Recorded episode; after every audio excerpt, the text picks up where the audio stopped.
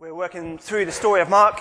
It's the story of Jesus' life, and this is the, the point that we've got to. Let me pray, and then we'll read, read that text. Lord, we, we are people who, who were, maybe some are lost without you. In the darkness, not being able to see the way forward, and we need the light of your word, the light of your spirit to shine into our hearts, to reveal your truth to us, to show us who you are. Lord, so that Christ would be all that we have, all that we proclaim. That he would be all to us.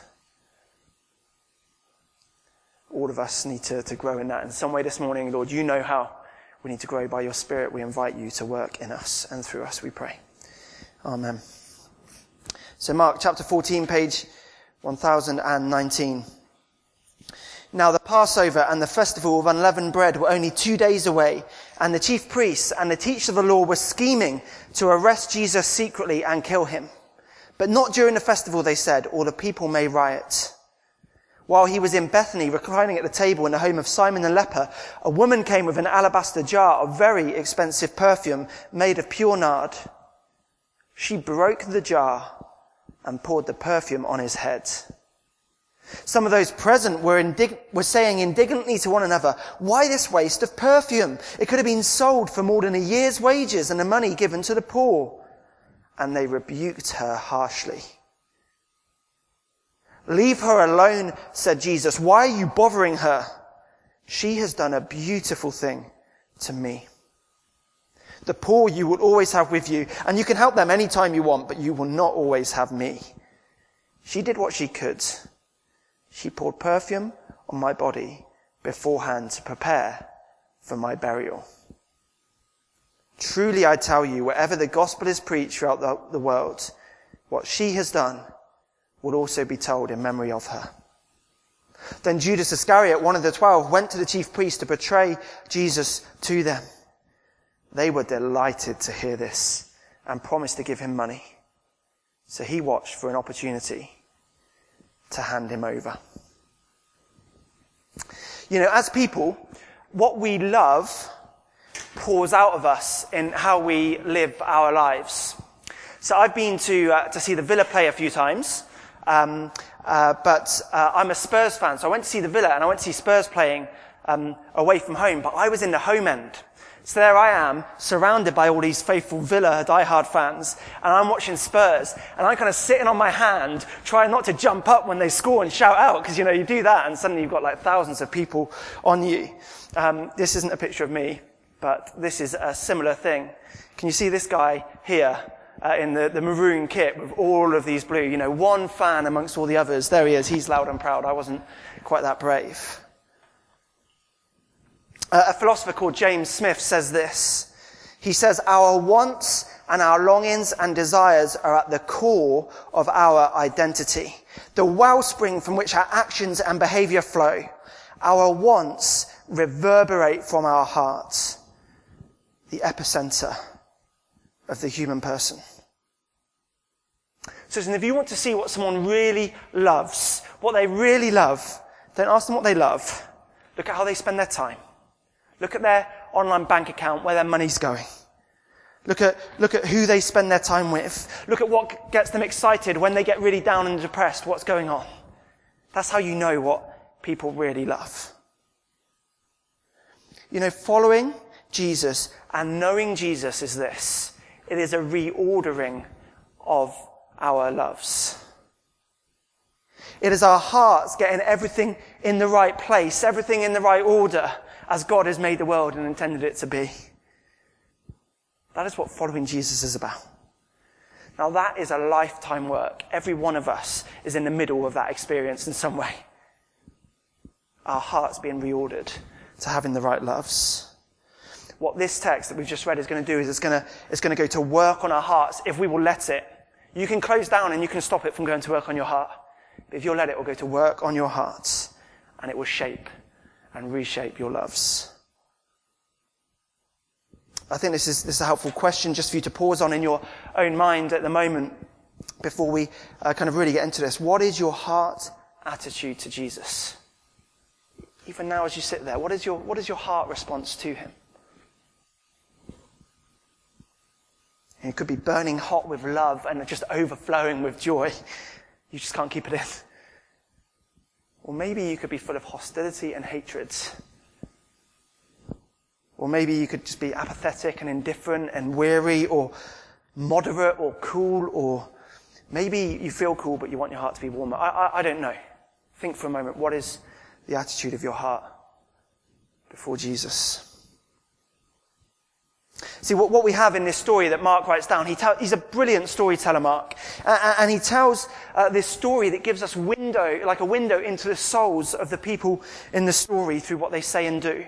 So he doesn't tell us what people love or what their heart attitude to Jesus is, but, but he shows us. And the way he shows it, it's like this kind of maverick film director who cuts these scenes together. And, and the way that the scenes go together just kind of make the point. And, and so here we have this, this scene of loving devotion being poured out. And what does it sit between? This kind of this cold-blooded, angry, murderous scheming. And then afterwards, this brutal betrayal. It's kind of like this rose between two thorns scenario. And all of this is happening in, in Jerusalem in Israel 2,000 years ago. And it's at festival time in the capital city. So, so Jerusalem is bustling and busy and vibrant. It's, it's a city at that time, about 120,000 population. But at festival time, it's over 400,000. It's kind of quadrupled. It's, it's swelling. And it's the Jewish Passover festival and, and the unleavened bread, Mark tells us. It's this long, um, uh, this, this festival has been celebrated for a long time, 1500 years, where, where the Jewish people celebrate God's rescue of them from slavery in Egypt under Moses. And we read uh, in verse 1 as we, as we started our reading that we're in the middle of this festival. It's, it's probably Wednesday. According to the Jewish timekeeping, it's the day before Passover. And so therefore, Mark's story, those of you who've been with us since September, is, is we're now kind of in the final bit of Mark's story. It's where we've been building to. We're now into the, to, to the passion and the suffering and, and soon coming the death of Jesus. This is where Mark has been heading. We've been heading to Jerusalem, haven't we? And we're right now here. And it turns out that these events are very central to what we love as well. We see that as the story unfolds. Listen, uh, we're going to see four different heart attitudes to Jesus. We're going to see um, hostile hearts, hardened hearts, half-hearted hearts, and hot heart. I'm, I'm sorry. You can see what I've done. Um, I try not to do that, but sometimes I can't help myself. Four types of heart. We'll, we'll, we'll see them as we go through. And what these, what, what these characters are going to do, they're going to help us to honestly self-assess. Honestly think about our heart. And, honestly uh, consider how our heart might be shaped by them. So firstly, we see um, hostile hearts. And although it's festival time and everyone's happy and celebrating and, it, and it's busy, we read that the chief priests and the teachers of the law are scheming in verses 1 and 2. That they want to arrest Jesus on the quiet and they want to kill him. That is their plan. And actually, we've seen that they've wanted to kill Jesus for ages. It was all the way back in chapter 3 and verse 6 when we first saw about it, and it's kind of been simmering uh, in the background of the story for a long time that they began the plot back in chapter 3 when Jesus uh, uh, said that he could, um, no, when he healed a man on the Sabbath. And we read that they first then started to plot how they might kill him. They hadn't liked Jesus from the very moment they heard him claim to forgive sins. They were after him. They didn't like what he does, they didn't like what he says. And here we have their desire, their hostile hearts flowering into full bloom, if you like, with their plan to kill their plan to murder. The wheels in motion, they sense that their moment is here. We're going to get rid of this Jesus problem. It's going to be sorted. You know, by the end of this week, they had succeeded. We read here they're going to wait until after the festival, but they don't even do that in the end. They get the crowds whipped up and, uh, and they manage to get everyone whipped up into a murderous frenzy. And on Good Friday, of course, Jesus is killed at the height of the festival. Now you might say, well, come on, nobody today is actively planning an assassination of Jesus. I mean, he's not physically here to do that. So how, how could this, how could I see myself here? Well, you know what? Many are filled with such hate for Jesus, such hate for him and for his church that they attack. I mean, we see it in, in, in our media, we see it in academia and kind of the intellectual spheres of our culture and society, these new atheists who have made it their aim to take down Jesus' claims and destroy his followers in the church. That is still going on. People are hostile to Jesus in their hearts. I guess, perhaps, by very virtue of the fact that people are here at church today, that's maybe not where, where you're at. It's unlikely to be you. And yet I wonder if you may effectively kill Jesus over and over in your life. I wonder if maybe some people here are sitting today with a hostile heart to Jesus and his ways. No place for him actually to rule your life or to call the shots or to actually be the king of your life. You keep him and his words at arm's length at a comfortable distance. You can come that far, Jesus, but no further. You play pick and mix and listening to the nice stuff he says about love and about coming to save and whatever else but ignoring what he says about things like sexual ethics or, or self denial or, or, generosity or, or gentleness and patience and endurance and self control. It is possible behind respectability, these guys were very respectable, to have a heart that is very hostile to Jesus. Secondly, we see the uh, hardened heart. And you need to flick over because this is kind of at the end of the reading in verses 10 to 11. This is Judas. We all know about Judas, don't we? Who Mark focuses on at the end here. Judas, one of Jesus' closest friends. He spent pretty much three years with Jesus, kind of night and day in his pocket as one of his friends. They've been through thick and thin together. Judas has seen miracle after miracle. He's eaten food that Jesus has miraculously provided for him. He's heard sermon after sermon. He sang song after song with Jesus. He's prayed prayer after prayer with him. They've laughed and they've cried. They've traveled. They've been through it all together. And yet here, Judas hears of this scheme to kill Jesus, friends. And he spots the chance to turn a quick dollar. And he's going to sell his friend out.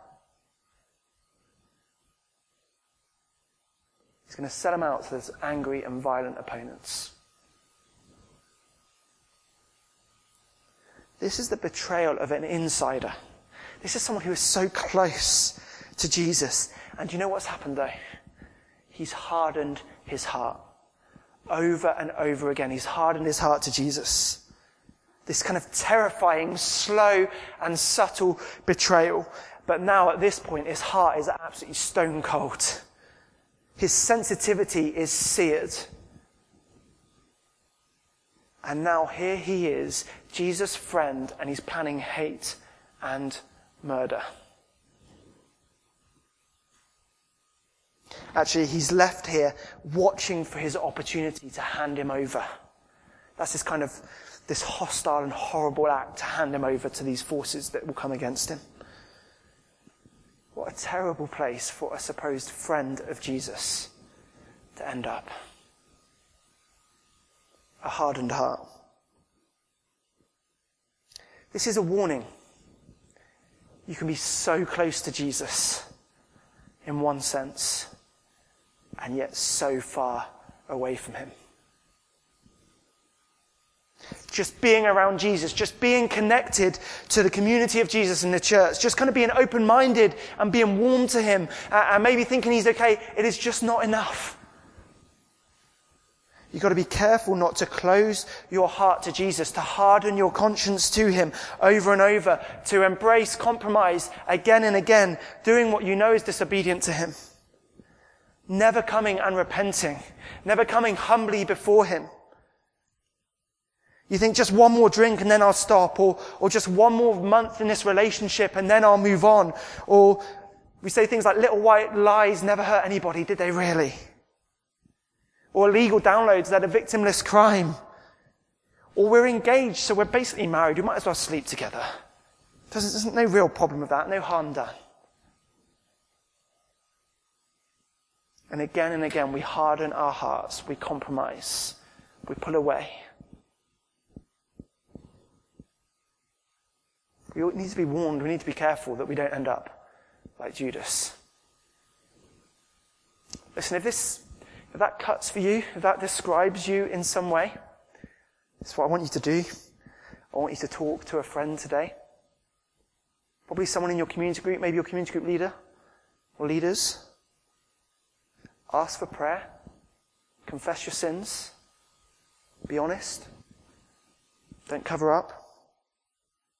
If you want to come and see me, I'd love to chat with you and talk about that. Receive grace. Be helped to repent. Don't harden your heart to Jesus. Don't resist the work of your Spirit. You know right now the Spirit is bringing conviction to your heart. You know. I've sat there and had someone say this to me, I know when it's coming. You need to act on that today. Don't harden your heart. Here's the third one. We need to see this is the hot heart. And this is the woman, isn't it? At the heart of the story, really. This unnamed woman who, in loving devotion, comes to Jesus. And she comes in this act of extra- extravagant worship around this meal table. She kind of, she holds nothing back as she comes. And she brings, we read, this most expensive perfume and honors Jesus by pouring it over his head. We're told that the perfume is about a year's wages. We're talking something like 25 grand a bottle of perfume. Okay? One little bottle of perfume, 25 grand, gone in about 60 seconds. She's just blown it. It's probably got sentimental value to her as well. She, she probably hasn't earned the money to buy it. It's probably like this family heirloom that's been passed down, so it's got this real sense of, uh, of sentimentality. Uh, but this lady is all in and she holds nothing back. She breaks the little bottle. It's, it's broken, it's done with, and it's all poured out. And you can imagine, can't you, if you were in that room, kind of the sweet aroma of this beautiful perfume fills the air, this costly sacrifice that is flowing out from her heart. This heart that is red hot for Jesus, that is fervent in devotion. This heart of deep love. This is a, a very costly sacrifice. This, this took some pain for her, right? I mean, 25 grand, there's a lot you could do with that. I'm thinking, you know, deposit on a house, that's a nice car. That's a nice car, isn't it? Or, or maybe a uni course fees, or you could think of other things. But no, it was her willing and her delighted choice, uh, choice to pour it out. To pour it out in worship of Jesus.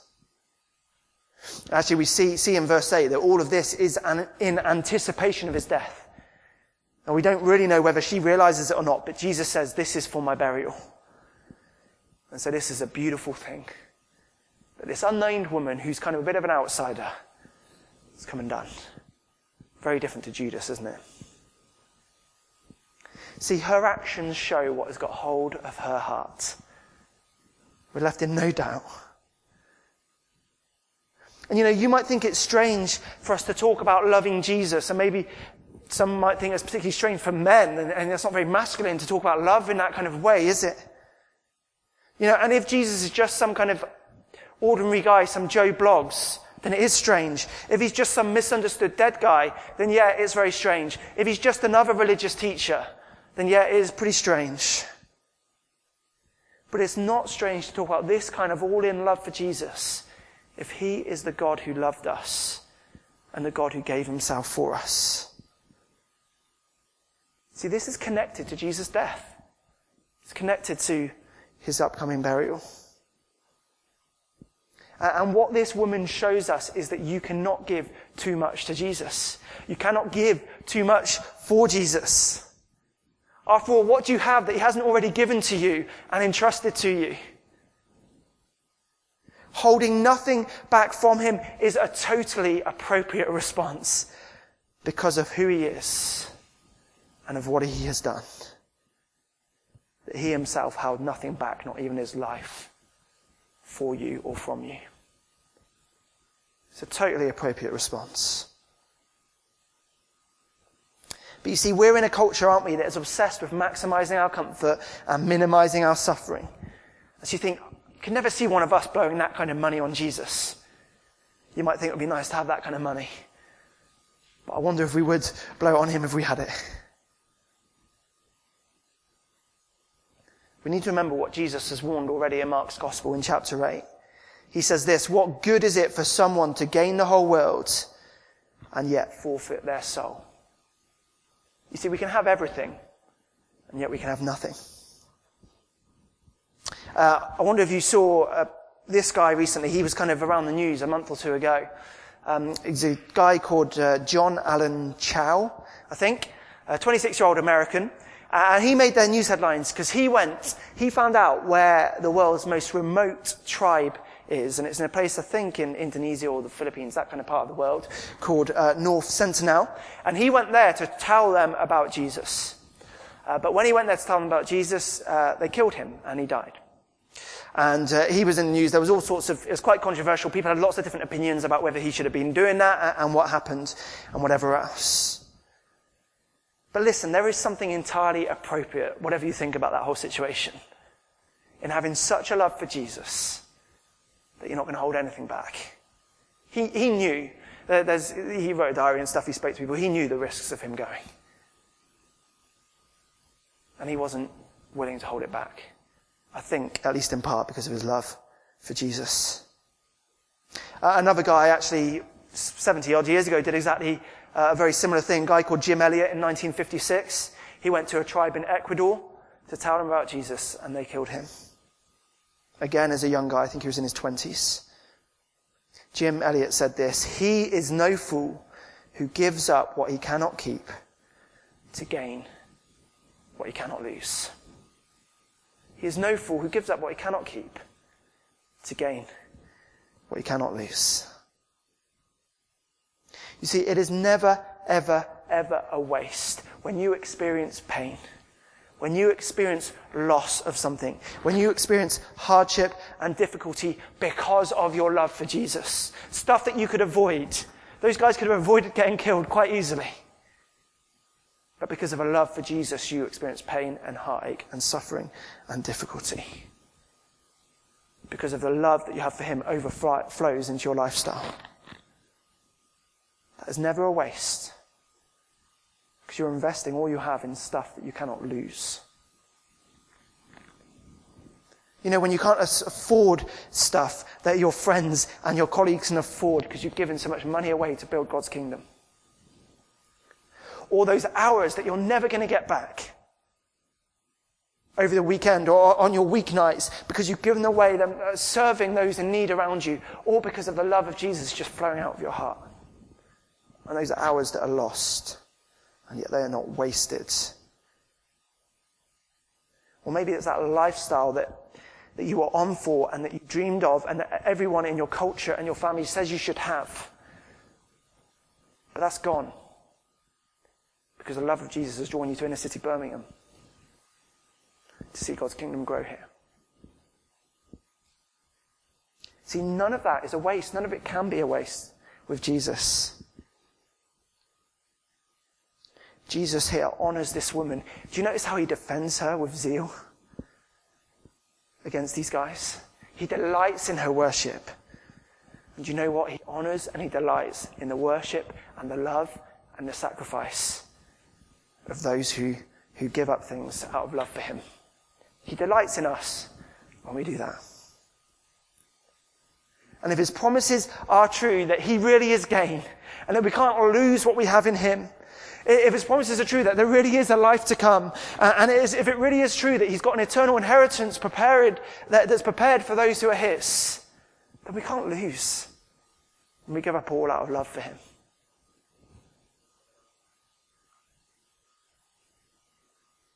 Are you like this? This is about self assessment today? Are you like this woman, like these guys? All out for Jesus, full of love? Maybe you are. Maybe you are. But I, I, guess, I guess, and I know for some of you this is definitely true, you're more like me. And this is maybe more like you. You're battling with half heartedness on a daily basis. Maybe there's moments of, of kind of hot heart, but very often it's half hearted.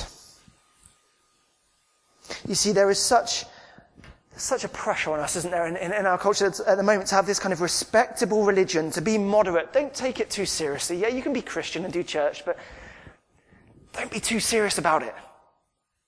A lot of your families say that to you. My family say things like that to me at times.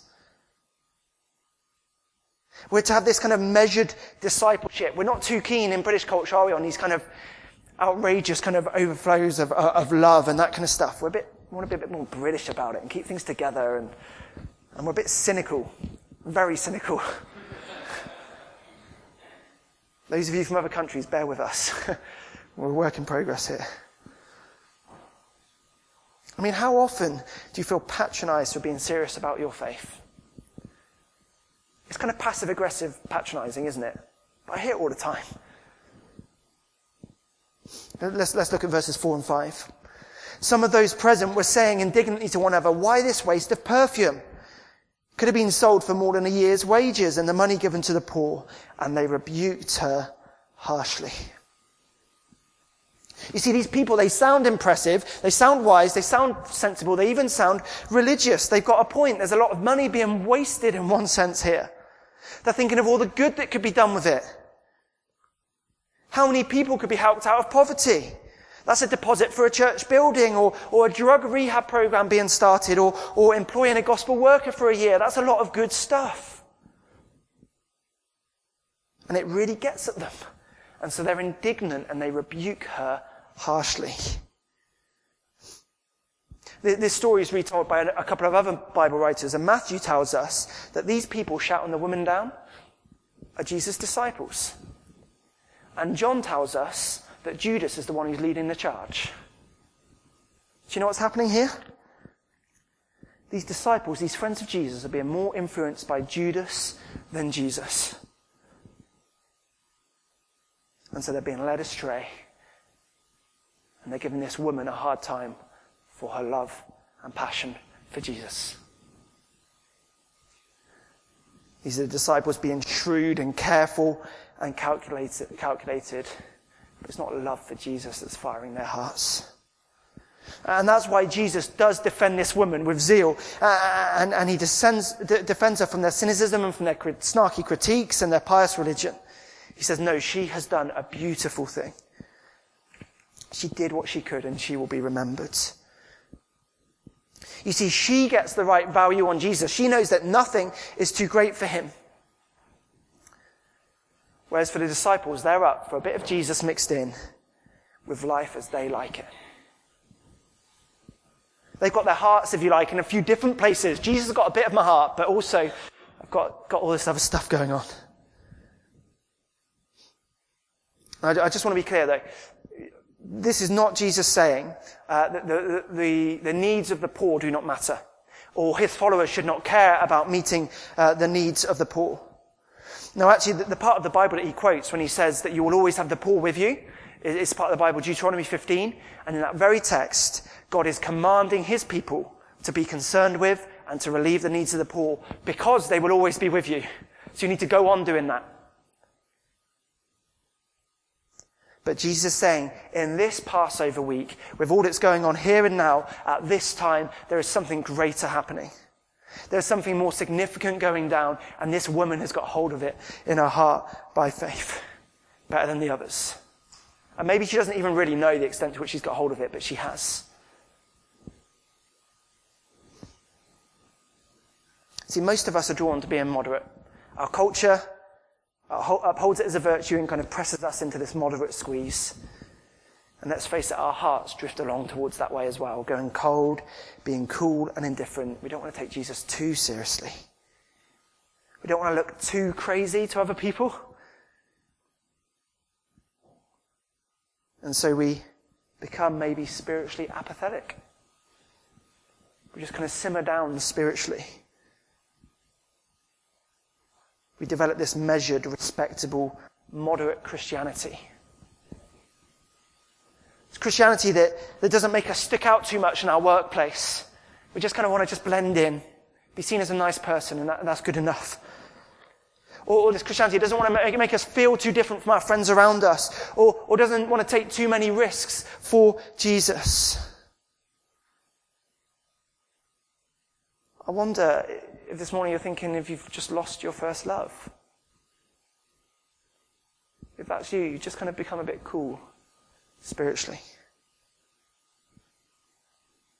And this is like Christianity on wartime rations. It's not this abundant, overflowing feast. It's, it's giving Jesus these little rations of our heart. Yeah, Jesus, you can have this little bit, but no more than that. I, I want to keep that for myself or, or give that elsewhere. I want to keep this precious stuff. But this woman shows us, doesn't she, that, that, Christianity, true following of Jesus, is this lavish, this overflowing, this abundant thing that happens.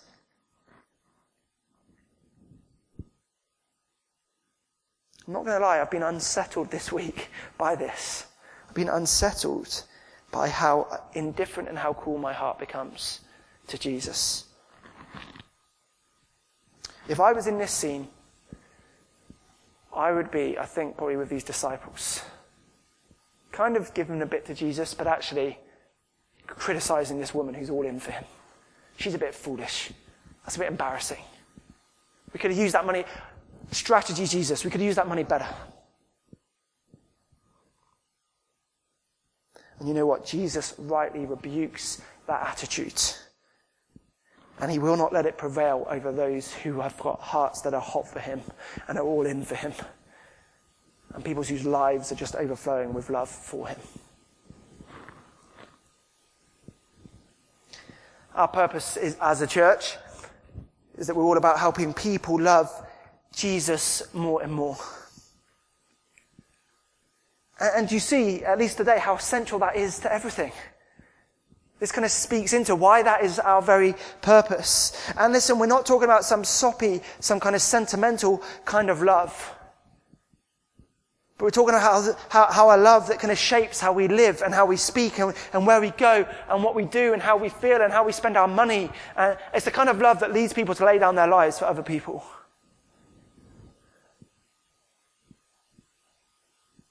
I'm sure we've got growth to go in our love for Jesus.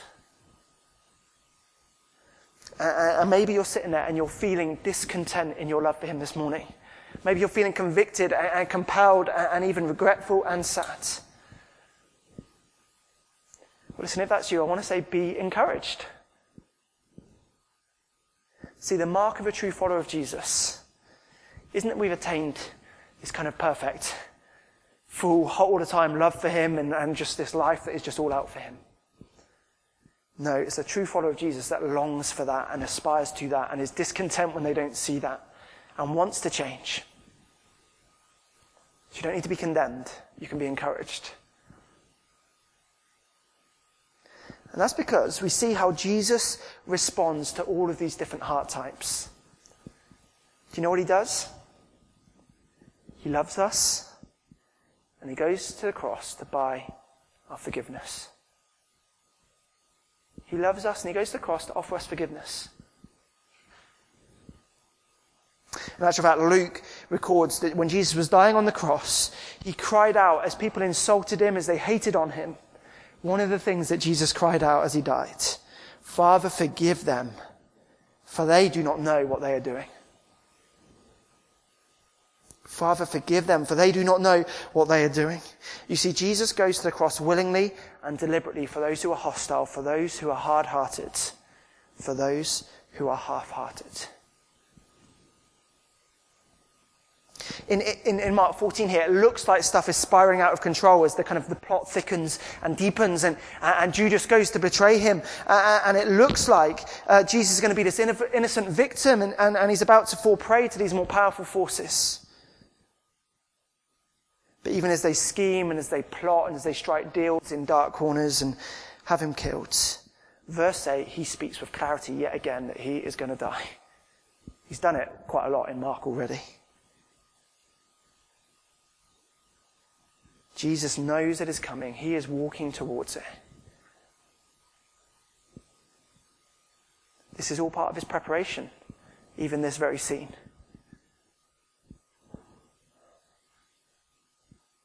You see, Jesus is going to the cross to give up his all, to give his very life. And he's doing that to rescue lost people who are far away from God, the God who has made them, who have turned away from him and rejected him. And he's doing that to give us new hearts that love him. New hearts that overflow with joy and love and life in him. And I guess the question as we close is how should we respond? What should the posture and the attitude of our heart be to him who loved us and gave his own life for us? We're about to sing this. With our whole realm of nature mine, it were an offering far too small. Love so amazing, so divine, demands my soul, my life, my all. Let's stand and sing together.